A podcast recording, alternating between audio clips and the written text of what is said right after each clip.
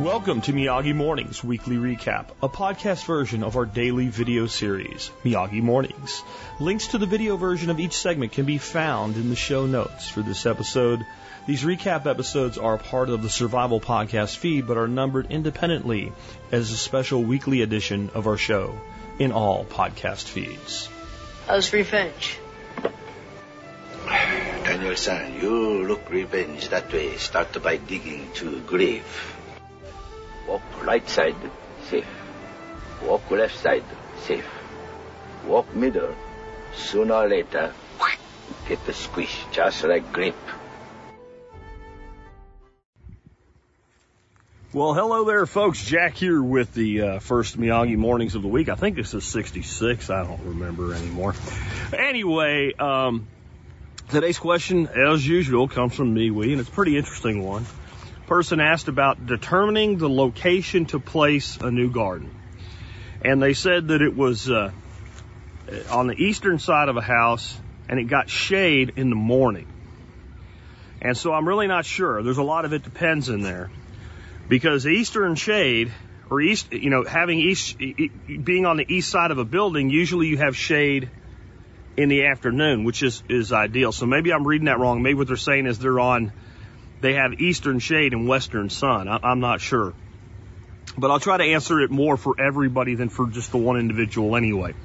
So when it comes to setting up a garden location, I believe in teaching things in a way that they'll be remembered, and generally people remember acronyms pretty well. So I, I, I describe it as the POWW method, P-O-W-W. Proximity, orientation, wind, and water. Those are your four primary things to think about. Um, and you might find that the others or the simple availability of land or other circumstances outside of that method overweigh anything, any one of them individually. So let's start off with exactly what happened here with the gardens behind me. Proximity. Ideally, your garden will be close enough to your house that either looking out the front door or the back door, just like, you know, John Fogerty, ooh, ooh, ooh, looking out your back door, you will see your garden from your back door or your front door. And if you need to go out and grab some parsley or something and it's kind of a cold, rainy winter's day and you're making stew and you want to grab some herbs that are still, you know, in season, you can just, you know, put your slippers on, run out of the fuzzy slipper, uh, uh, test is what, what Bill Mollison said. He said if you, if you can't go out in your fuzzy slippers and come out with them, come back with them not all soaking wet, you won't go get it. So yeah, that would be great but you also have to temper that against reality. But we want it somewhat close to where we live. Okay? Orientation is where we're going to look at how it's oriented to solar exposure and solar ratings. So what's ideal in one climate is not ideal in the other. In Pennsylvania, when I ran my grandfather's garden for him as a kid, we had that garden set down toward the bottom of the yard. You pull the car in, there's a little driveway, you get a front yard, and then a further front yard. And when we were in the further front yard, I guess, it was bottom land. There was a big hill off to one side that didn't really ever shade the garden. And that meant it was kind of a catchment area for water, which we'll get to in a second. It was great. And it had sunshine from about the time the sun rose until in the summer, you know, it would get 13, 14 hours of sun. And that was fantastic and everything was happening. Everything grew like crazy because of how far north latitude we were. Now, move down here to Texas. You do that to a garden down here, and your garden will hate you and it will die in the middle of summer. It will literally just burn up and die. So you have to determine how much sun you really want based on your climate type and how much you can get. General rule, you want at least six to eight hours of full sun during the peak of your solar timeline, right? So you're not going to get eight hours of full sun at a time when you only get about seven hours of sun period. So don't get to an extreme with that. But we want to orient the garden so we maximize solar exposure to our biome. Now down here in the south, the best place for a garden is right where this one is. I know you can't see it from here because I had to tuck in this little bit of shade to be able to do this video. But right over there, there's a building and there's two huge oak trees. And not, my sun starts out actually kind of almost behind the camera in the peak of summer, moves around behind me and then sets way over in the west. Our sun actually, because of where we're at, doesn't just go over, it goes from, you know, kind of actually almost in your north, uh, east and sets in your northwest. Maybe, you know,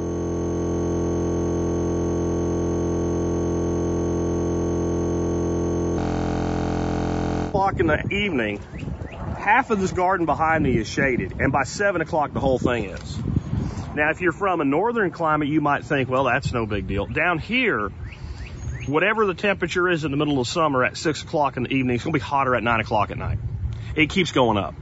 And the western sun is absolutely fundamentally brutal on your crops in our summer dearth, that kind of time where we actually get knocked back for like a month, month and a half, about July 1st through mid August, sometimes all the way to around the 1st of September. Things just don't really do really, really well. And so we're kind of growing as much as we can by then. We're keeping everything alive during that period, getting a little bit of production, and we go into a second big explosion of production. Pennsylvania went all the way through. So you, you deal with the orientation based on where you're at. Okay? And then we have wind. Right now, wind is hitting me right here in the side of my head. The wind is coming from the west. The time of the seasons around here where we get the most brutal wind at the worst time for our plants is right when we're setting them out, right about now. It's February, March, the beginning of April, and it primarily comes from the west. So again, by setting on the eastern side of, of this building, this whole building, my aviary, my greenhouse, the trees, the food forest, everything is blocking wind in this direction. This is great for two reasons. Number one, wind causes evaporation. It reduces your water. All right, which we get to next.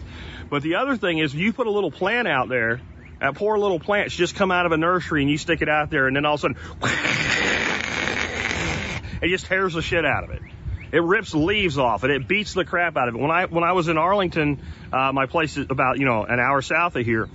There was no real good way to block wind, and I actually would during this time of year would set up plywood temporary barriers to block wind that works. And it was the only way to get my plants through this beat up time of the year when those new baby plants were going out there.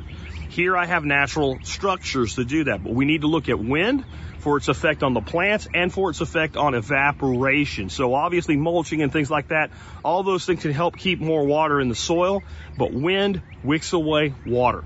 And it's something people don't generally look at is blocking wind for the purpose of, again, protecting the plants themselves until they look out and see their little plants they just spent $3 a piece at Home Depot for looking like a, a miniature tree in a hurricane down off South, South Florida. Uh, and then again, the evaporation is a big one everybody overlooks. And then water. We need to look at water from a variety of standpoints. We want to know, number one, what is the effective overland flow of water in an area? If we have a steep hill, we don't want to put our beds up and down the hill. We want to put them across the hill on contour. In general, contour is a great idea. When you have raised beds like I do, these big tall ones keep the ducks out of them. It really doesn't matter from that standpoint. But we want to make sure that we're considering all natural water and our ability to irrigate. So we can pretty much take our ability to irrigate anywhere we want to and have the money in the budget to do so. As long as we can plumb into some existing water pressure, we can bring it out there. But we also need to look at what are we going to irrigate with. If you're fortunate like me and you're on a well, it's great water to irrigate with. If you're fortunate like me, you have a well plus rain catch. Rainwater is your best irrigation water. Even if you are irrigating in a classic sense, rain catch is better than well and well is better than city. That said, if you have to water your garden with city water, go ahead and do it, but think about water in the equation. And so when you put those together, you come up with a total picture of how you pick where your garden's going to go. And then you have to sanity check against what's available and where your ideal spots are and where your doable spots are. So for instance, here, this garden that I'm standing in front of right now fails the proximity test of the fuzzy slopers. It's not a huge walk, but there's a building, there's a lot of stuff in the way I just described that blocks the wind, and my house is kind of way back over there. It's it's a one minute walk, and you're here. It's no big deal, right? So we got that going on, but why? So if I come directly out of my back porch and I go where your typical classic zone one in permaculture would be, I have a leach field. Okay? And that leach field is at an age where not only, I'm not worried about contaminating the food. I, that, that's something people overthink. But it's probably going to need to be dug up in the next few years. Okay? It's also the place that my grandson plays. It's his play area. It's where we have our barter blanket. There's other things that go on in that space, and since I will never have trees or anything in that space, it's become kind of like the athletic space, the gathering space, etc. So I don't want a garden there. Um, my other option, and if I was doing a market garden or something like that, it was not an educational facility. It's where I would have a garden. Is right out my front door. There's a great spot out there, good at least quarter acre, relatively flat great exposure. Some things could be done to add some shade. You know, plant some trees along the western corridor to add that western shade. It's a great spot. Why don't I do it? Well, because I'm an educational facility and I have events where there's 60, 70 people here and I have to have a place people can park. So I don't want garden there. Those are actually in some ways better places. But we've done some things over here that make this place ideal. One is the wind blocking and the solar aspect, and those things outweighed everything. The other is that great big, almost 5,000 gallons of water sitting there right in the center of the gardens. And what that's doing is it's creating its own microclimate. It's also attracting the hell out of pollinators. You know, you can do whatever you want with, you know, flowers and pollen and, and, and nectar and all that, and you should. But boy, I'll tell you what, around here in the middle of summer, when you've got something like that with all those water plants floating on top of it where a bee or a wasp can come in and land and safely drink water, that place is a buzz in a real way. So water is not just water for the plants, but what can a water feature do for the garden? So then we get a moderating microclimate, we get predator attraction. You have to balance all of this out. And you have to think about the long-term plan. So maybe this is a really great spot you have right now for a garden. It's got everything going for it and it's doable. But if your long-term plan includes other design elements, that may alter the final location of the garden. The good news is if you're doing something like raised beds and you decide you want to move your garden, and you have something as simple as a lawn tractor, a shovel, and a little trailer cart like I do, you can fairly easily, even all the work you've put into building soil and all, unbolt some boards, pick them up, haul them over, bolt them back together, bring the dirt over and dump it in and start over if you really want to. So it's not, it's never going to be in a conventional garden scenario truly a type 1 error. It's not like putting a pond or a dam in where, man, I've done that now and I'm stuck with it. And I think that's the final thing I want to leave you with today. If you've put a garden in in a spot and it's really not working out, and over the time you've learned your property through observation, you've learned through videos like this that, hey, there's really a better place, don't think you have to live with something as simple as a garden. You can move it somewhere else. And I would say you might want to start thinking a little bit in the mindset of Joel Salatin with fences when it comes to gardens with permanent structures. And what I mean by that is when you invest in something like what's behind me here, this is a fairly permanent structure. Or if you're going to go in and do like keyhole gardens with dry stack stone or mortared stone really or something like that, where it's really a permanent structure you might want to kind of temporarily use that place until in, after a year or so, then we might build it up. So I had a little garden here and I trialed this area and it worked out and it was real easy decision to just tear it up and build what you see now. So I gave it like, does this area work the way that I think that it does? I put up a quick little temporary fence through standard box garden on the ground, just a few raised beds, threw some irrigation on it and said, yes, this spot does what I think it does and then I was willing to invest in this. That comes from out in this way. What he says about fencing, put up a temporary fence. Stick some rebar on the ground, put some electric wire on it, put a charger on it, whatever. Put up a temporary fence. If two years after you put that temporary fence up, it's still in the same place and you haven't felt the need to move it, go ahead and put your full, your, te- your, your full-time permanent fence in. Just think that way. Remember, PAL. Proximity, orientation, wind, water. Take care, guys. So, hello there, guys and gals out in interwebs land. I want to talk to you today a little bit about cryptocurrency from a different angle than I think that I've talked about it before. Um, the main theme, I guess, we've talked about before, but the angle I want to come at it from is a little bit different, and maybe it'll help some of y'all that seem to be stuck in mud on on this issue. So, there's a whole plethora of why Bitcoin's a scam, why it's going to crash, why it's going to go away, why it's going to be regulated to oblivion, et cetera, out there. One of the most common ones, though, is, well, you know what? It, it ain't going to go away, but it's really just a trap. See, the New World Order is actually Satoshi Nakamoto, and they're going to use it to enslave humanity with a one world currency. Yeah, we'll get to explaining why that's stupid, even if it's true. At least it's a stupid reason to not be involved with cryptocurrency.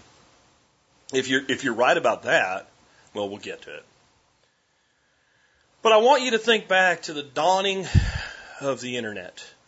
You know, when people were on morning news TV channels trying to figure out what the at sign meant and what an email was and what www was and what it meant and things like that. If you look up, it's pretty funny. You can find videos from around 94 to 96 with these people who are supposed to be reading you the news and should be telling you about this cutting edge new technology that was going to very soon completely transform life as we know it on the planet with no fucking idea what it even was. I mean, really, they had no idea. It's funny, like Good Morning America, Today Show, shit like that. You listen to these people drivel on about what is this? Oh, what is that symbol? Like, and you realize, like, even back then, you shouldn't have trusted them. Well, the internet didn't really go through the first phase of this process that, that Bitcoin and all cryptocurrencies went through, which is it doesn't work. It's never going to work. Um, by the time internet was actually available, you couldn't say it didn't work because everybody was throwing "You've got mail" AOL discs in their computer and signing up for you know uh, internet and, and and getting on the internet and you know using that archaic technology, right? So they knew it worked, but very very quickly popped up a group of people that said, "What? Man, that internet." Let me wrap my foil hat a little tighter that internet's a trap, man. If you get involved with that, they're going to track you. They're going to control humanity with the internet. Now, do you think maybe the government thought that that might be what they would be able to do with the internet? Do you think that maybe there are some ways that the internet is used by government and media to control people? Sure. Do you think they have complete control of the internet? Are you not on the internet listening to this right now? Or if you're listening to the podcast version, you're listening to it because it came across the internet. Has not the internet empowered an asshole like me to have freedom of speech in a way that was never possible prior to the internet and podcasting and videos and things like that online? Even if the government thought, yeah, this will be great, man. We'll charge people for email and they'll pay for it. that didn't work out. That was actually a plan, by the way. The government thought that they would create like a government sanctioned email and that you would pay to use it when corporations were giving it away for the right to put a little tagline or strapline of advertising in it, or for a few bucks you could run your own server. Yeah, they thought they thought you would pay for it because they're that stupid. And they do use the internet to track people's movements and things like that. But I'm going to ask you a simple question: If you care enough, are there not ways where that you can make it very simply where they cannot track shit, jack shit about you? Are there not VPNs? Do we not have the Tor network? Oh, Tor network's been compromised by the CIA. Yeah, if you're stupid about how you use it, and if you're the subject of an ongoing CIA investigation and specifically targeted as an individual, sure. Or plotting to blow up planet Earth with with uh, the Imodium P32 space modulator, maybe. But the average person using uh, the Tor browser is pretty damn invisible, and there's VPNs, and now we have what are called distributed VPNs. That's back to blockchain and cryptocurrency, and you're not interested in that, right? If you're one of these people, you mean there's a distributed VPN? You don't even know what that means. What it means is a VPN that can't be hacked. It means a VPN that your VPN provider can't sell you out like they've done. So there's ways, and it's not you don't have to be that technical to use them, where you can do whatever you want online and not be tracked. You can even go over to Zuckercock's face, Facebook. I wanted to call it something else. And you can go over there and use that, and you can do things where they can't track you off of Facebook by installing simple browser extensions. So, all of this thing, well, the government's going to do this, the government's going to do it. The government's going to do what the government's going to do. Whether you get involved or not, they're going to do it. So here's how I look at this. If cryptocurrency, man, it really is a plot and the global banksters, first of all, they would have moved a little faster in getting on board instead of shitting on it for the last 11 years before getting on board with it, wouldn't they? But let's say it is. And they, they played the game really, really well. And now Goldman Sachs is coming out with a stable coin built on Algorand. The US dollar tether is now being built on Algorand. Uh, we have all these different projects and all these different things going on where, yes, the mainstream scum are getting involved because they see money and they like it and they're going to make, you know, let's say that you're right, you, you've got that full hat wrap really good, and they're going to make, they are going to make Bitcoin the global world currency, and everything's going to bin off, and then they're going to track everything you do, man. Great, then you know what will happen? Bitcoin will be worth a million dollars of Bitcoin. That's what will happen. That's, that's what that leads, at minimum. And then I'm going to be saying, hi, this is Jack Spirko coming to you from the island of fuck offistan. If that happens. So that's okay with me. And you know what? When I convert that money to fiat to buy the island of fuck offistan, I'll pay the income tax on it. I don't give a shit. You're like, well, if they can tax it, then it's over. Really? Because last time I checked, when you make money on a stock or a mutual fund or a commodity trade, they tax that. That didn't seem to go anywhere, did it? But man, they'll be able to track you. And if you're right, then it won't matter because you'll be in fiat, US dollars, in their cryptocurrency. And if you never touch Bitcoin or any of this other stuff over here, they're still going to track everything you do. In fact, you're going to have absolutely no way that you're going to be able to counter it. You won't be able, you'll be the person that's online bitching about being tracked that doesn't understand. You can just install a VPN and make that go away. That will be you. That's what, the, that's where that leads. But if you start using cryptocurrency, not only can you take some of these, you know, larger digital assets like Bitcoin or Ethereum and stockpile some reserves in there for the appreciation value, you might actually start learning that there's ways to do things that are anonymous and untraceable. Well, they're going to sell you out, man. Okay, so you tell me how a completely decentralized exchange they couldn't tell you what account you have if you asked them and, and, and, and didn't, unless you gave them your username. They would, I mean, I'm talking polarity. I had a head guy from Polarity on. I said, so you can you tell me which account is mine? He had no idea what account is yours. You know, if you use your, your public email for your account, sure. If we know to look for it in the first place, sure.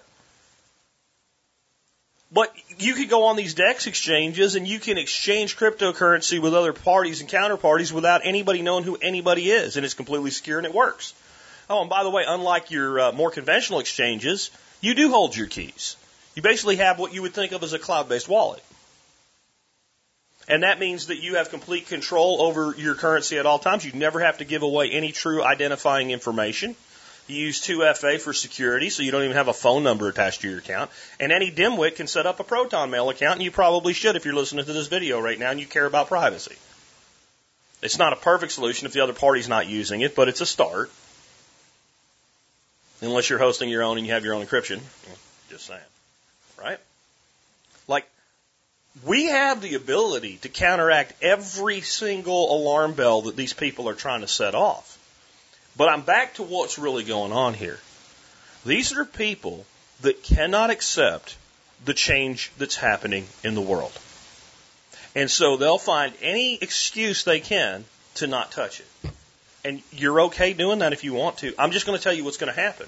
First of all, you're going to be even angrier a few years from now when you realize how well you could have done getting involved with this just a little bit. And I always say, you know, I don't know the immediate future, so make damn sure you don't put any money into this you can't afford to lose. This is your Vegas money, your, your, your fast food restaurant money. This is money that if it goes away, you won't care. I don't expect it to, but I don't know. Maybe you're stupid and you'll invest in some shit coin. I don't know. But if you stick to solid projects and you use common sense and you learn a little bit and go a little bit at a time, you're going to be mad about that. But the other thing that's going to happen is you're going to look in your bank account and your bank account is no longer going to be able to get cash out of it, and you're going to be using a cryptocurrency whether you want to or not, and they damn sure will track everything that you do. And you will have no alternatives. And they can try to shut this down, but it's a lot like the internet. I guarantee you, the utility that the government gets from the internet is high. But once it was set loose, they were like, oh, fuck, what have we done? That's why they're doing all this censorship and shit like that. And you know what? It's not going to work either. You have these alternative, and I don't even call them alternative. I, I would call them new social media platforms that are coming out, that are blockchain based, that are going to tie into the power of IPFS. And you don't even know what that means, half of you. What it means is go ahead and shut it down. Good luck with that. That's what it means. We're moving into a world where you're going to have basically a bifurcation of society. You're going to have people that are technologically educated and dum dums. And I don't mean dum dum in an insulting way. I know it sounds like it, but they're going to be technological dum dums. Oh, they'll be able to work the apps on their phone. They'll be able to send an email. They'll be able to do their little job monitoring their fellow citizens in a city that's a high tech minimum wage job, right? World Economic Forum has that plan for you so that you can get trained on how to sit behind a monitor and monitor your fellow citizens in a smart city. You can go do that and you'll be monitored too. Because that's what's coming. The people that are saying like the, the New World Order, just, I hate that term. I think it's an asinine term. what, what you have is a techno, technocratic oligarchy running the world. And you've had that for as long as there's been communications across the world, where you could get a, the day you can get a message from Pennsylvania to Germany in seconds, not weeks, we ended up with a global technocratic oligarchy. They were just using the technology of the time. Today, the technology is a lot more advanced. And they do want total control because that's what people with mon- with that much money. Here's what you got to understand. You got to start thinking about it this way. If you are a freaking billionaire, or you are a politician that's 70 years old, that's been in office for 40 years, and you're not ready to be like, you know what, I've got enough. I'm going to just like go off and feed seagulls ice cream or something like that down in Florida and enjoy the rest of my life. If you're still pursuing power and money after a certain level, there's only one, actually, there's two words for you. You can be one or the other or both. A fucking psychopath, a fucking sociopath, or you're a sociopathic psychopath. That's the only people, like, when you have a guy, like, people say they feel bad for Biden because he's so, so like, lost his marbles and his family's using him for power. I don't feel bad for him because he's a freaking psychopath. Anybody that seeks power that long is a psychopath. And I don't care what initial comes after their name. Most people in this country, if you said, you know what, tomorrow morning you can be president, they'd be like, fuck that, I don't want nothing to do with that. Most people in the world, if you said, here's a million dollars, no strings attached, it's yours, they'd be like, holy shit, thank you, that's earth changing. You said, here's 10 million, they're like, holy crap! But there's a point where they'd say, I don't want any more. I don't even want the responsibility of giving away anymore. Please give the rest of this to somebody else because they're not a freaking sociopath. People that have four billion, five billion, six billion dollars and they still want more are psychopaths. And that is, that's the truth. It's not about a new world order. It's about a bunch of psychopaths who have risen to the top, top of the social and economic structure because being a, a psychopath works. We always think of the psychopath as some knife wielding moron in a prison, drooling, foaming like he's got rabies. Most psychopaths are very intelligent and they learn very quickly that they have to suppress their outward appearance and then they pursue careers generally in finance or politics and then they become very successful at it because they'll do anything and everything to get what they want. And they always think in the beginning, well, I'll just get this much and it'll be good enough. But it's never enough. It's like playing a video game for these people.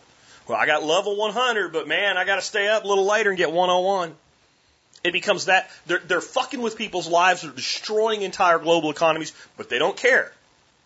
They just want more. They don't need more. They have no use for more. They just want it. And those are the people that are seeking control. And they also believe that they're altruistic. They really believe that you're too fucking stupid to be responsible for your own life. They really believe that.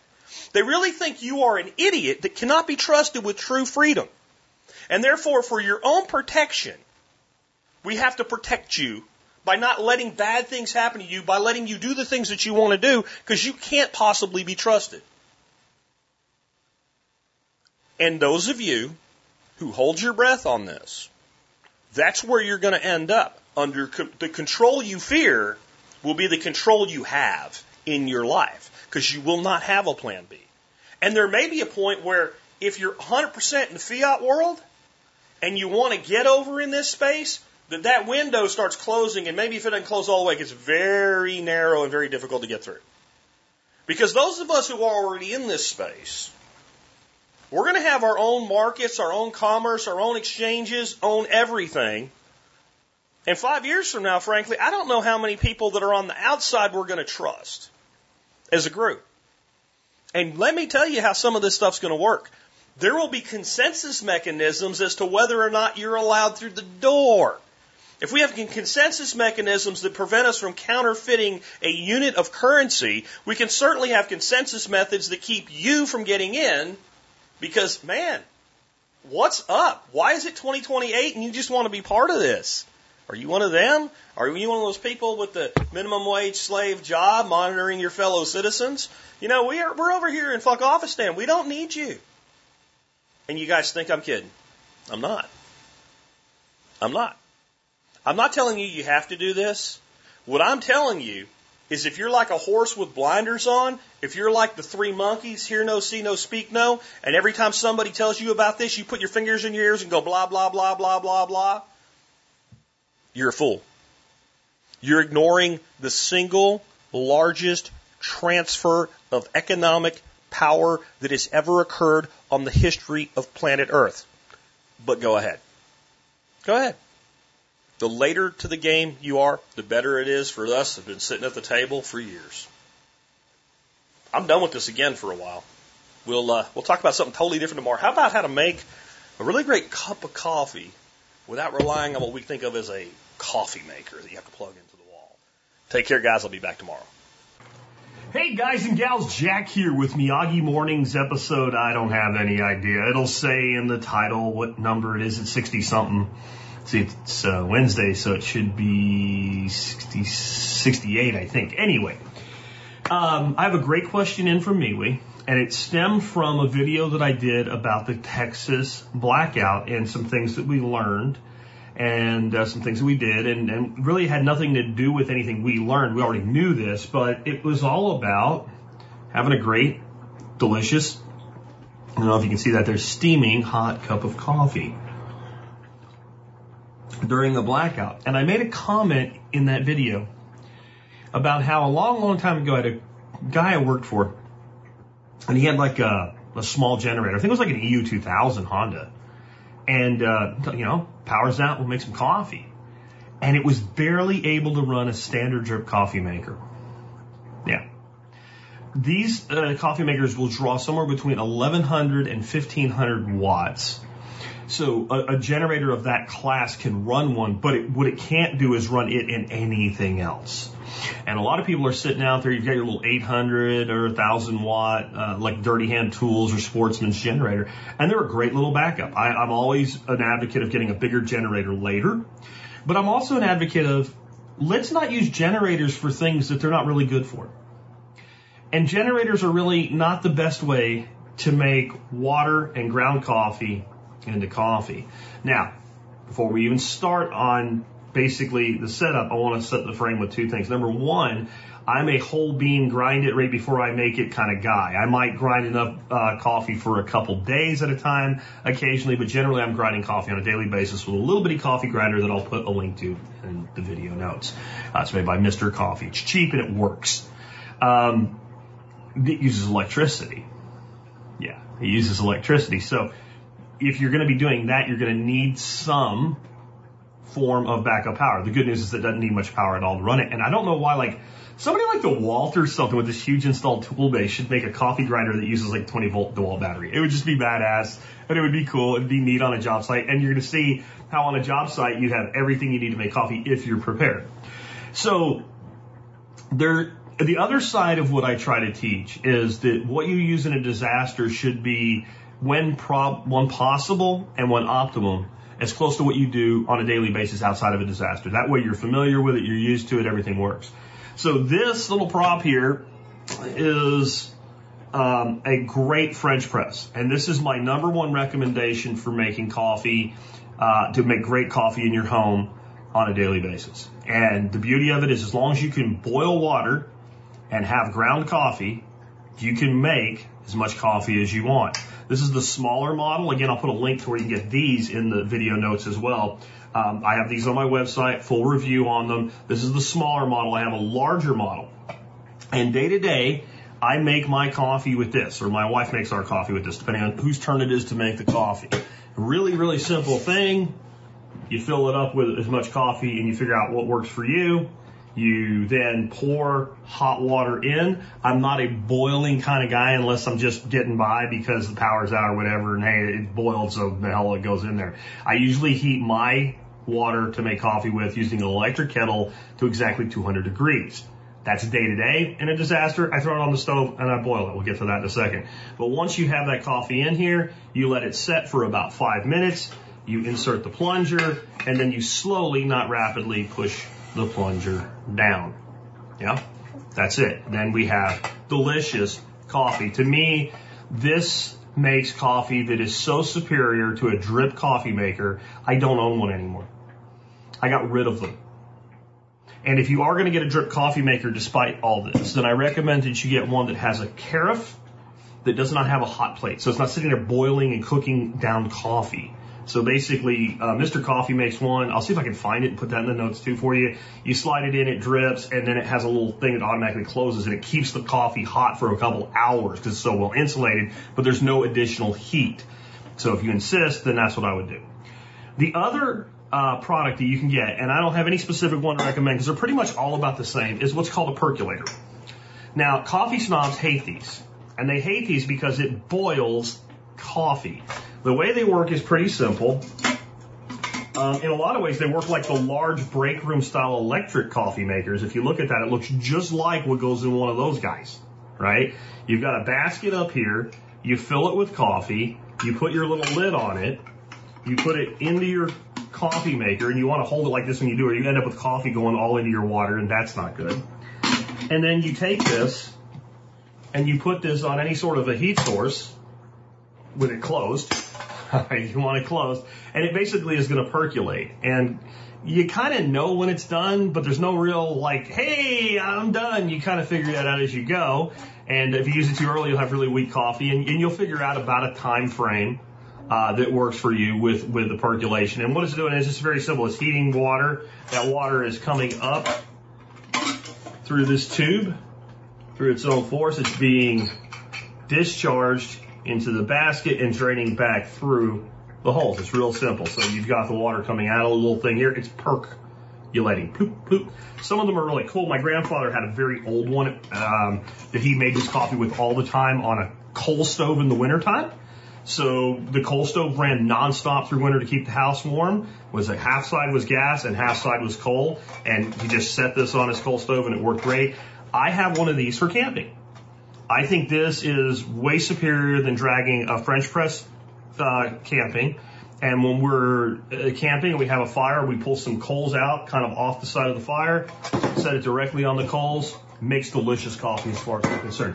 It is not, to me anyway, the same quality that you get from a French press. I do agree that boiling coffee is not optimum, but it's, you know what? If it's a blackout, you're much better off with that than you are with no coffee at all, or having your generator go whoa, or having to unplug things so you can run a coffee maker on a larger generator, in my opinion. Do the easy thing. All you need to be able to do is boil water. There's lots of ways to do that. One more before we go on to boiling the water. There are these uh, coffee makers. They're called espresso stovetop espresso makers. Yeah, um, they make something espresso like. And if you like really strong espresso style coffee, they're great. They kind of work like a percolator, except the coffee goes in the bottom. And they force the water up through the bottom under pressure, which is kind of how you make espresso. And they basically move the water from the bottom to the top. I guess that's, if to my recollection, so I've never used one. I have a friend named Patrick, Patrick uh, of MT Knives. He loves those things. He travels with one. If you like espresso, really strong style coffee, you'll like it. I'll just say, you can get little bitty ones that make like a single shot, you can get bigger ones that make a cup. I'm not a huge espresso guy. It's kind of a guilty pleasure once in a while at like a coffee shop somewhere where I'm going to spend some time and you start off with an espresso and switch to a regular coffee, like, and just kind of keep things up. But if you like it, that would be a good way to go too. On grinding, my advice is if you know a weather event's coming in that's going to put your power out, preemptively do as much as you can before it happens. And coffee ground is fine in emergencies for at least a week. So I would grind, you know, enough, you know how much coffee you use every day. I would grind enough to go about seven days and set it aside. And, you know, maybe toward the end of it, it's not quite as optimum as that fresh ground, but it's fine. And that's one less thing you have to do. So when you are expecting storms, a weather event, a hurricane, anything that might take out power for a day or more, if there's something easy to do while the power's on, go ahead and do it. Now, boiling water. This is only a problem for people that have electric stoves. The problem for America as a whole, as coffee addicts, is most of us have electric stoves. I don't. Uh, I will never own an electric stove again. No matter where, if I ever move from this place, which I think you're going to have to blast me out of here with dynamite now, but if I ever move from this place, then what you're going to, uh, what you're what what I'm going to do is if there is not gas service there, I will pay to have a propane pig installed because it does so much of a better job day to day and it is bulletproof when the power goes out. It doesn't matter. You might have to manually light your, your stove. So this is something I didn't even know that anybody would need to be told because preppers should have matches and lighters. But I did talk to one person had gas stove, uh, but found out in the middle of the blackout, at least couldn't find any in the house matches or lighters. And what this person did, they did have candles, so they went outside, they lit up their grill with their, you know, battery powered igniter, and then they used a stick to light a candle and brought the candle in the house, and then they would use like a paper straw to light the grill off the, or the, the stove top. So make sure you have that. But if you have a gas stove, and as long as you know how to light it when the power's out, because your little, you know, plug in, zap, zap, zap thing doesn't work, you're gold. If you don't, a lot of people think I'll, I'll go boil water on the grill. Yeah, that takes a long, if it's just a standard grill without a side burner, that takes a long time. You might want it, and anything you're going to rely on, try it before you need it. Um, a lot of grills do have side burners. Some grills have really great high BTU side burners. Some grills side burners are fine for like warming up some basting sauce or something, but they're really not good for boiling significant amounts of water.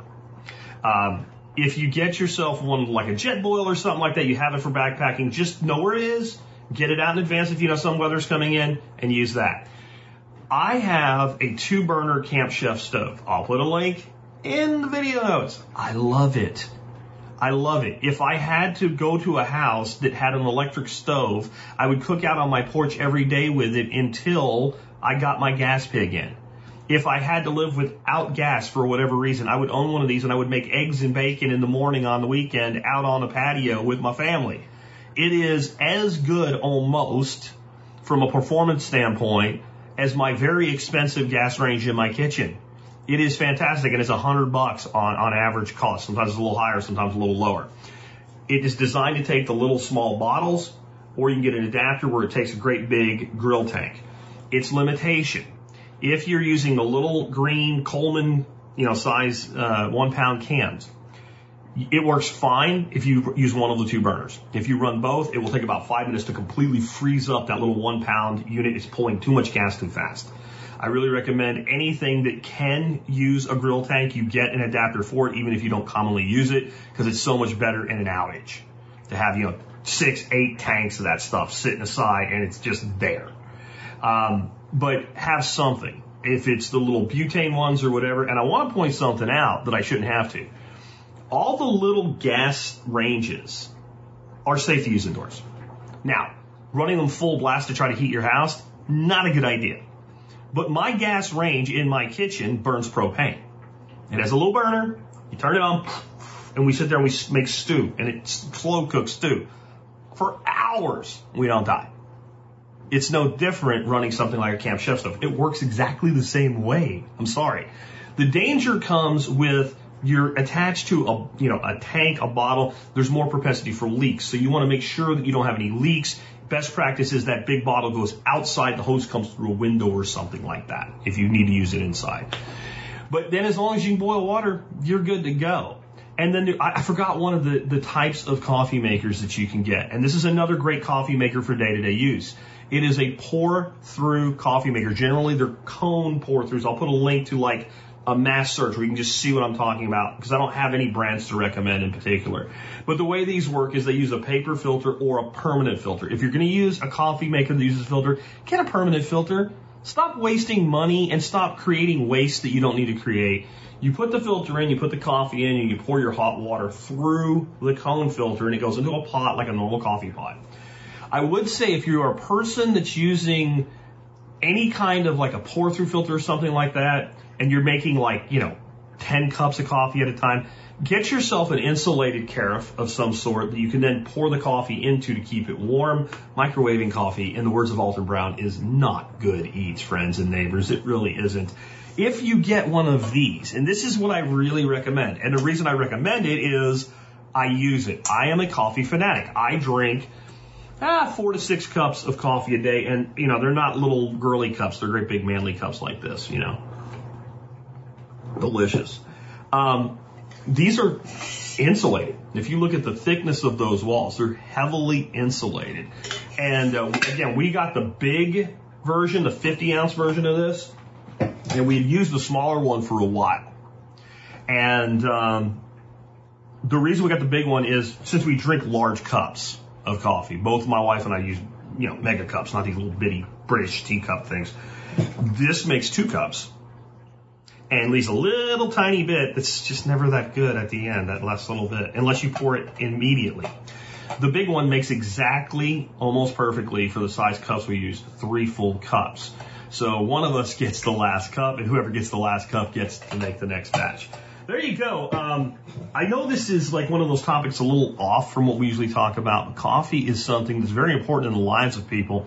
And just in an emergency situation, the little niceties, the little things that spoil us, these are the things that make us feel normal when things aren't quite normal. These are the things that make things comfortable. Being able to wake up when it was zero degrees outside during the great Texas blackout, fire up the stove, throw a pot of water on it, boil the water, dump it in my French press and have a cup of coffee like it was any other day. It made putting all the shit back together that broke just a little bit easier. Um, it, it really does. And I really recommend that you have not only a solution for stuff like this, but that you try it and use it before you need it. That's good advice with everything when it comes to this stuff. Again, I'll put links to everything I talked about in the video notes, which will be right down there. And if you uh, if you're listening to this one on the uh, podcast recap, it's one that you might want to pull the video up for. Take care, guys. I'll be back tomorrow. Well, good morning, guys and gals in interwebs land. Welcome to another episode of Miyagi Mornings.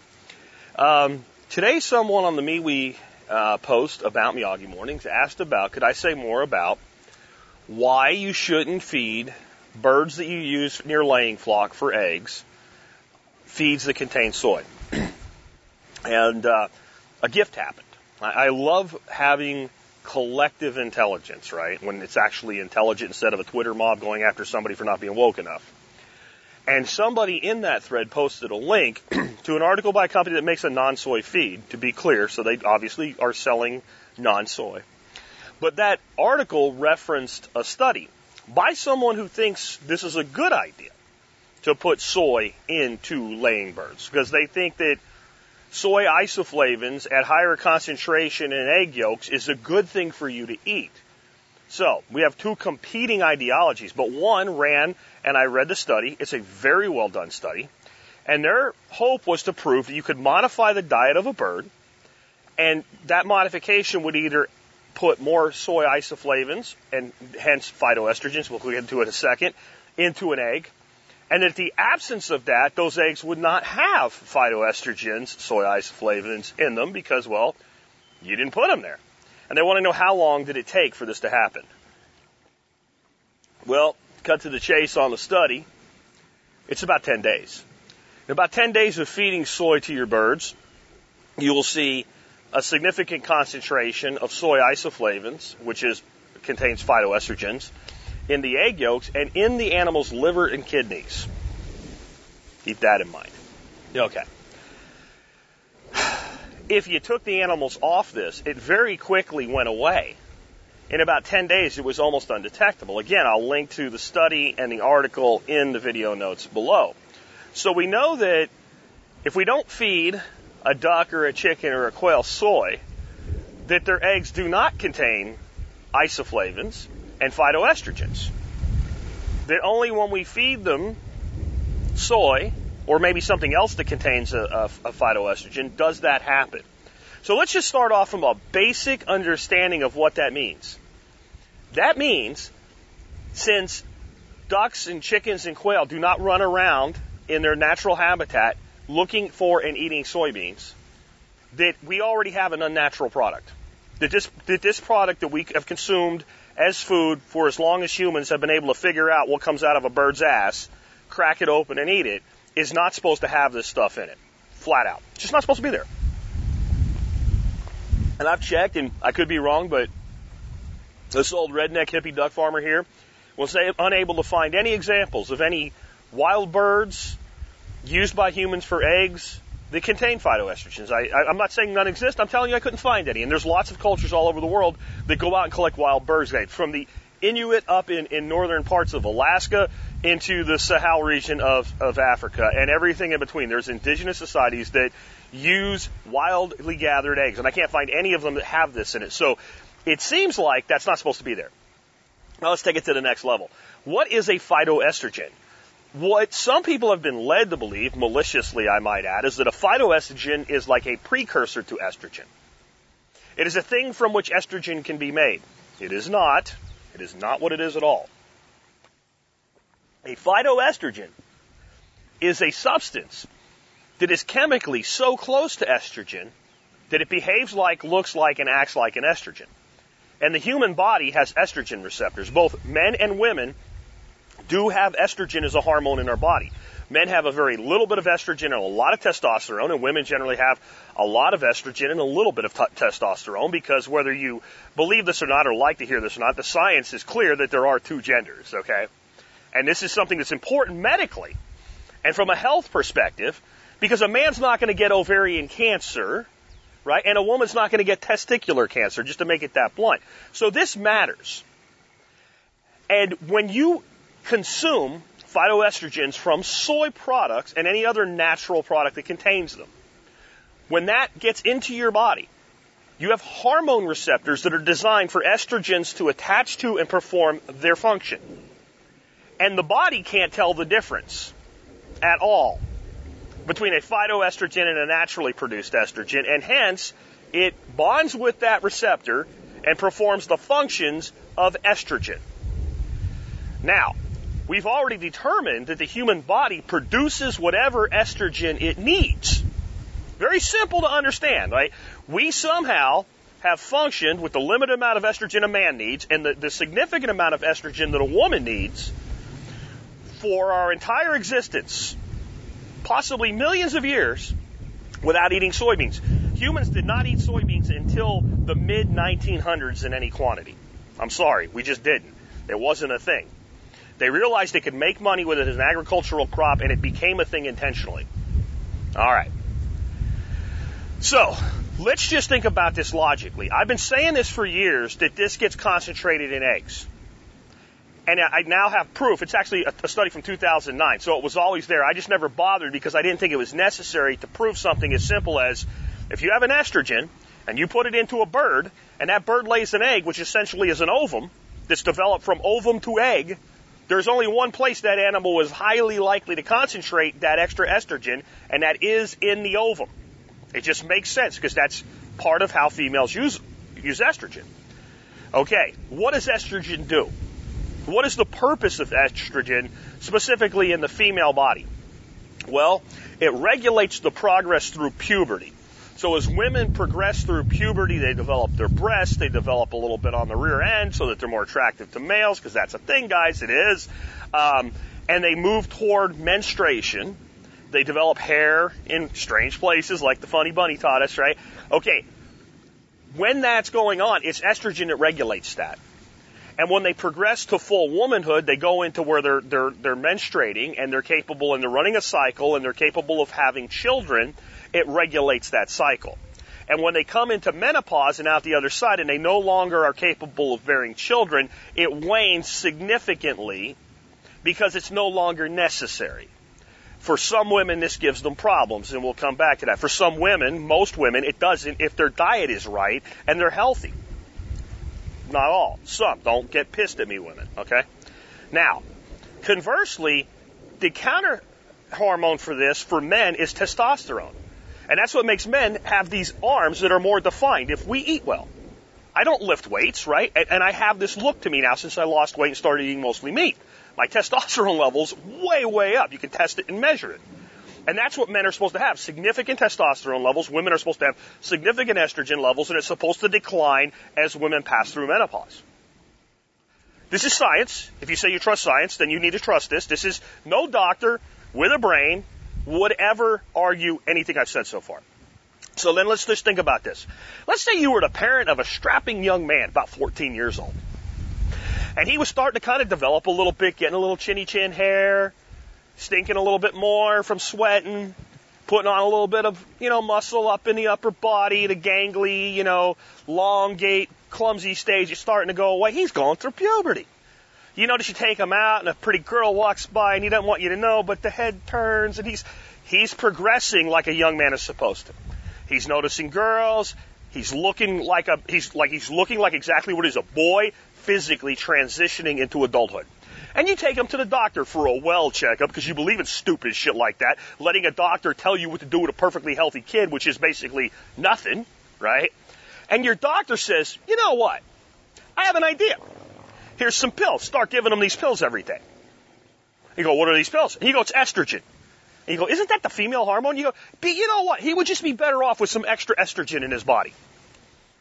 Now, if you had an IQ above 80, you should see, wah, wah, wah. This guy's a freaking quack trying to turn my young man into a girl, and you should leave that doctor and probably report him to the medical board. Again, I think anybody with IQ above about 80 that hasn't been bl- blindsided by woke bullshit would say absolutely, this is criminal behavior. You don't do this. Okay? So, you people that get all woke and start dumping massive amounts of soy milk into your kids' milkshakes or whatever, feed them soy ice cream, and feed them eggs that are laden with this shit, that's what you're doing. You're adding estrogen because your body can't tell the difference. This is medical fact. Conversely, you have a young girl, 14, 15 years old. She's starting to develop. She's looking good. She's noticing that young man, right? Everything about her life is progressing the way it's supposed to. She's moving into menstruation and all. She's doing everything that we expect a young girl to do as she transitions into womanhood. And your doctor says, you know what we should do? We should load her down with some extra estrogen. Maybe not as alarming as doing it to a boy, but don't you think that's a dumb thing? Her body is clearly making exactly the amount of estrogen necessary to progress her into womanhood. Why would you give her more? It's a hormone. It's a hormone, and you're giving her a phytoestrogen that the body cannot tell a difference of. This is also criminal behavior. Now you got a woman, about 28 years old, got one kid, trying for another one. Everything's going well. She looks like a woman. She acts like a woman. She talks like a woman. She's happy with her husband. They have a great, you know, sex life. Everything's good. You got to pump her up full of extra estrogen? Why would you do such a thing? You got a guy, he's 28 years old. He's going to the gym. He's pounding the weights. He's looking good.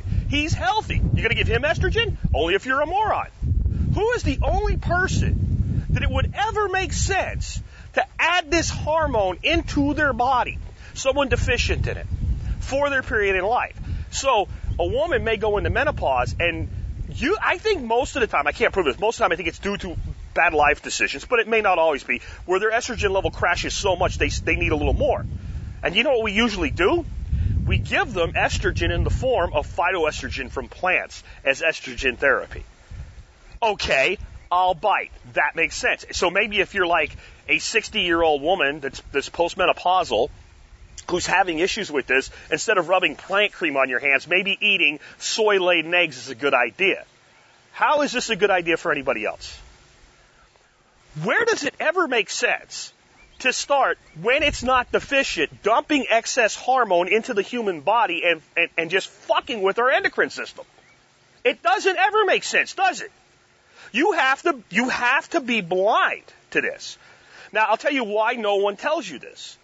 Because we've been doing this for so long now that people assume if it's got the stamp of the government on it and it's something we routinely do, it can't be a problem. No matter what it is, they think it's okay. But a cursory examination of the facts here would tell you this is a bad idea. And if you look at the testosterone rates in young males, 25, 35 years old, that range, where it should be at like its highest, so that they can be the men that we need them to be in society, it is a fraction of what our great grandfather's testosterone level was. And it's not all soy, but it is directly related to diet, and pumping up estrogen is going to decline testosterone. It doesn't belong in a young man. It doesn't belong in a middle-aged man. It doesn't belong in a man at all beyond the little tiny bit of estrogen we need because it does perform some functions in our body. And it does not belong in a woman's body at any age in elevated levels beyond what her body naturally produces unless she has a deficiency in it. So why are we doing it? Because it's cheap and it's high in protein. If you gave me a choice, I can feed my birds organic feed that's soy based or a non organic and even has some GMO in it that is soy free, I will take that one over this one. GMOs go to a whole new place. We'll talk about that in a future episode. Why it's worse in soy than it is in something like wheat or corn. And it has to do with how often it's sprayed, why it's sprayed, and what it's sprayed with, as far as the herbicides go. But anyway, if you still think this is a good idea, I would love to hear from you as to how it makes sense to elevate estrogen levels in men or women beyond what their body needs. Go ahead, explain it to me. I know they told you soy isoflavones are good for you. What else have they told you is good for you? I'll catch you in another episode tomorrow and we'll wrap up the week. Hey guys, Jack here with the final episode of Miyagi Mornings for the week, uh, Friday edition. This one is going to be on ponds. This comes from Cindy. Cindy asks the following question on the MeWe Sticky that you can ask questions on, and you'll be highly likely to get an answer if you do it there. Uh, Cindy says, We are thinking about adding a pond to our property. It would have to be fairly small for us. So, with it being small and knowing that you have several water systems in place, what would you recommend to someone that is putting in a small pond for backup water for their small livestock, tank or in ground? Would a small flock of ducks do well with either? Okay, so there's a lot to unpack there. So when you say small, I don't really know what you mean. So, and I, that's why I read this question exactly. So as I'm answering it and trying to make it more generalized so everybody benefits from this, uh, you understand what I'm working with here. So small livestock. So I'm assuming that's like ducks, chickens, you know, rabbits and stuff like that. Animals that you would most likely take a bucket and and and take the water to them in a backup situation. I do that all the time, uh, and it's very useful for that. Tanker in ground. Um, when you say tanker in ground, I'm not really sure if you mean something like a 300 gallon stock tank or if you mean something like a Miyagi pond, which this entire video series is named after, my big Miyagi ponds. Let's just kind of talk about what is the difference between a container full of water and a pond. A pond is developed as an ecosystem, to me anyway, or it's not a pond. And I have built pond systems out of tanks as small as, let's say, 300 gallons. And I think you can take a 300 gallon stock tank, and if you do the system right, put in filtration, etc., um, encourage biology, you can call it a pond. It's a very tiny pond. It's more accurately a very large outdoor aquarium. When I start thinking pond, I'm starting to think in the range of, you know, uh, 500 to 1,000 gallons and up all of the ponds that I have, including my largest pond, which is a 12 foot by 12 foot Miyagi pond, are small. I mean, I would, I would define all of those as small.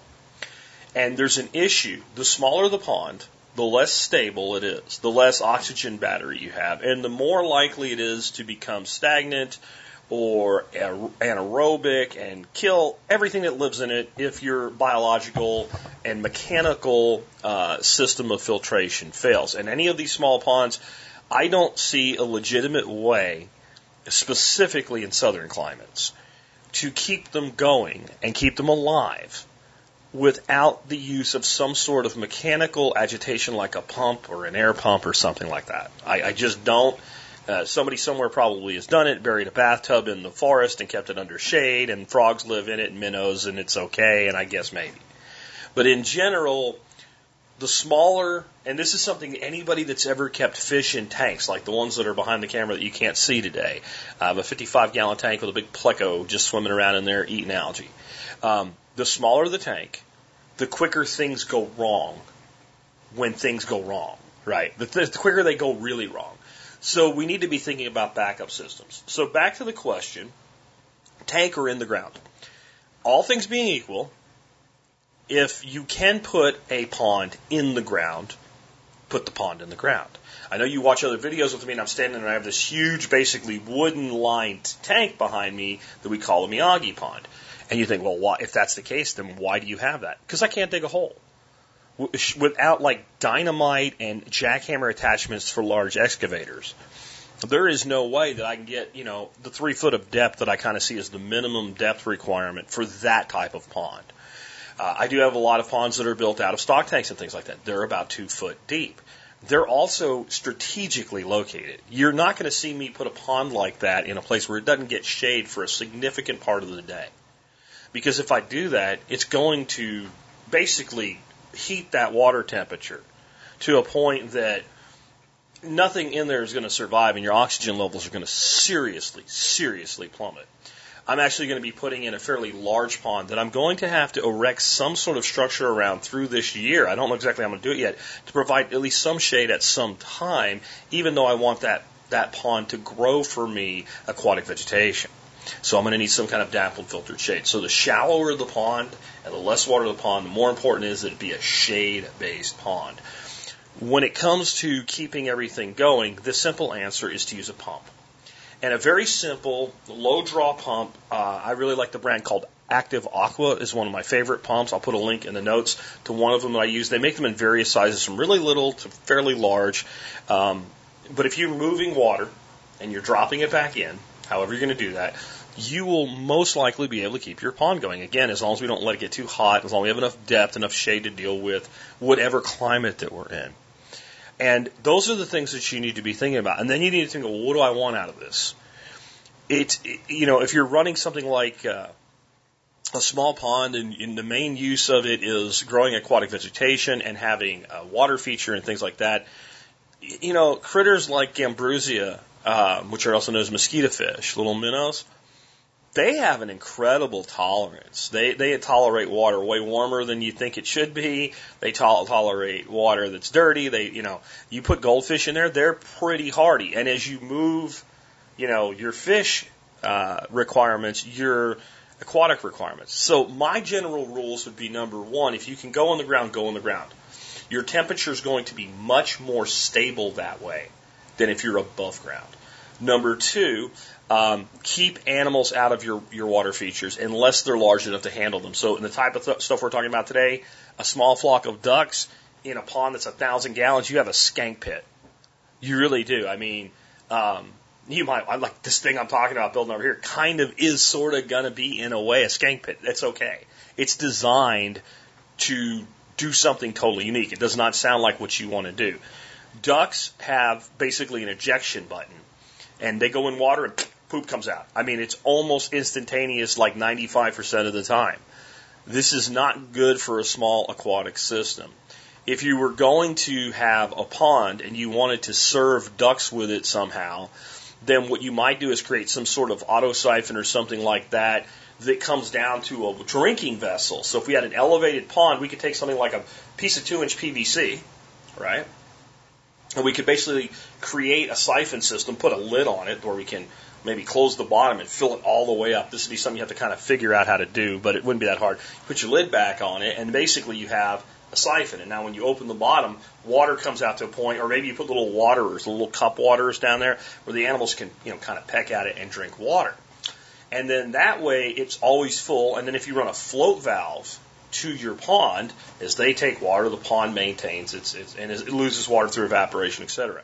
On that note, if you have a well system and you don't have chlorine in your water and you put in a pond, the type of pond we're talking about, smaller ponds, put a flow valve in. One way or another, figure out how to do it because that way, when you go on vacation for two weeks and you leave somebody behind to take care of things, your water level's not down this far when you come back because it happens. And if something goes wrong and maybe water's discharging at a place that it's not supposed to, it's not good that water's running and discharging, but it's better than the alternative, which is your pond level goes way, way, way down. I would also say that if you have a well and you ever have a system fail and you can't immediately fix the pump in it or the aerator or whatever you're using and you're not sure what to do, take your hose, put something on it to keep it weighted down so it goes all the way to the bottom. Put the hose all the way to the bottom of your pond, turns your water on until it begins to overflow, and then maybe back your flow down until it's a, a more stable rate of overflow. As long as you're not floating the neighbors out or anything like that, just let that go. Just let that go until you get a new pump in place. This is why I'm also going to say if you're going to put a pond in and it's going to run on a pump, an air pump, a, a, a submersible pump, I don't care, whatever it's running on. if you don't have one that looks just like it on a shelf, brand new in a box, you're wrong. Because I don't care if Home Depot's down the road and if they happen to have a pump in stock, if you come home and your pump has died, you probably don't have time to run down there before you have catastrophic failure in a small pond like this in the summertime, certain times of the year, etc. So we need to be able to hot swap as quickly as possible. I'm also a big believer in multiple pumps in a system. So what I generally do is I run a continuously operating pump, and then I run some sort of an ebb and flow system. And that could be for aquaponics, and it can just be to grow reeds or something like that. It's it's just another level of filtration and aeration. That second pump I generally run on a very simple mechanical timer. I use ones from a company called Sentry, just like the pump. I'll put a link in the video notes today. And it's a very simple timer that basically has a bunch of little pegs. And there's each peg is 15 minutes. If you push a peg down, it's on. If you leave the peg up, it's off. It's that simple. You don't have to have a freaking degree in programming from MIT to work it like some timers. And I said that, and I just go through, and every hour I push down one pin. And that means it runs for 15 minutes and shuts off for 45. And I run my ebb and flows so that when, you, when the pump's running, it runs. And you can look at some of my other videos. I'll find one and I'll link to it in the show, in the video notes here again. And when the pump stops, the water drains back through the pump itself. It sounds complicated. It's really dead simple. And what does this mean? This means that I have one pump in my system running 24 7, 365, and it is going to eventually wear out. It also means I have a pump in my system running 1545 or 25% of the time. It should last on average compared to my other full time pumps, if they're the same pump in the same situation, it should last four times as long. This means the odds of both of those pumps dying on the same day are very, very low, right? So I recommend that you, it, so either you do something like that, or you get something like a good aeration pump, just a, a bubbler, and you run that, and you run those independently. So if one dies, the other one's still running. Last but not least, I don't know if you've noticed, but occasionally, like you're sitting in your house and everything's happy, maybe the TV's going, the coffee's percolating or whatever, and then, for whatever reason, your power goes out. I highly recommend that everybody, especially in my audience, have backup power. But if you're going to have ponds, you may want to have backup power just for your ponds. And I'm all about backup batteries and stuff like that. And if you want to go through the rigmarole to do that, I think it's a great idea. It's something I want to incorporate more. Uh, I have myself extended, probably more so than I should, because it's an educational facility. I have multiple systems. It would be far better if I had just built one big system. And for most people, that's what I would advise. Uh, maybe two, because this new one is totally, a, a, you know, kind of it's kind of an earth changing or, or homestead changing thing. If it, if it works out the way I think it's going to, it may be something that empowers homesteaders all over the country, maybe all over the world, to produce more of their own feed. So it's a totally different thing. When we're talking about just a pond, every one you have is another one that can fail, another one that could have something go wrong. But what I've determined is my three main systems can at least run half the pump, no problem, with a $200 Dirty Hand Tools generator. It's about this big and sips gas. And I have all the cords for it and everything ready to go. And if the power goes out, I can take that little generator and sit at one spot, run those cords there, boom, and I've got at least half pump on all three of those main systems going. And then I can worry about the rest of my life. I really recommend that you have some method to run these pumps long term. You can get into multi day blackouts. It happens. And if it happens in the winter, when your water temperature is low and you're not feeding your fish, it may not be a big deal at all. My, my ponds went four days with ice on top of them with no pumps running because the power went out and everything froze up. And I didn't lose a fish because fish are not making a lot of waste when the water's that cold and they're not being fed. If that kind of thing happens in July, even my big pond has about six to eight hours before you start seeing surface breathing activity from fish. And it's not going to be long after that where you're going to start having dead fish. And it's not going to be long after that where even the fish that are alive, if you get things running, most of the rest of the fish are not going to make it. So, make sure you have that backup power. And again, those of you that are on wells, plumb in that flow valve, and if you ever end up in that catastrophic situation, just throw the hose in, turn the water on, and start moving water through. So think about your overflow. That's important in your design anyway. Hopefully, this gets you thinking about doing this, and hopefully, it doesn't talk anybody out of it. Things can go wrong with ponds. However, as you run your pond, you will learn more about how to do it in a way where you won't lose your, your, your biology. And if you properly design the biology, you're going to do really well. And I can't remember the guy's name now, but there's a British dude that, that's big on natural swimming pools and airlift pumps and things like that. He's a brilliant guy, and I'll make sure that his uh, YouTube channel is in the video notes below. And the name is right on the tip of my tongue. And uh, Geoff Lawton told me about him, and as soon as I stop this video, I'm sure it'll come to me. Uh, but I'll look it up and I'll get it in the video notes for you. He has a lot of really cool ways he does things, and it'd be a good resource to check out as well. If you have any more questions about ponds, let me know. I feel like there might be follow up to this one required. Take care, guys, and I will be back next week with another week full of Miyagi mornings just for you. Thank you for tuning into this week's episode of the Miyagi Morning Recap. Remember, I do Miyagi Mornings to create short and shareable content for your friends and family who may not be up to listening to an entire podcast. Each of these segments from today's show is only five to eight minutes long and can be shared as both YouTube or Odysee videos. Links to the video files for each segment are in today's show notes. If you want to submit a question for Miyagi Mornings, just email jack at thesurvivalpodcast.com with Miyagi Mornings in the subject line. All subjects other than politics are welcome for this special series.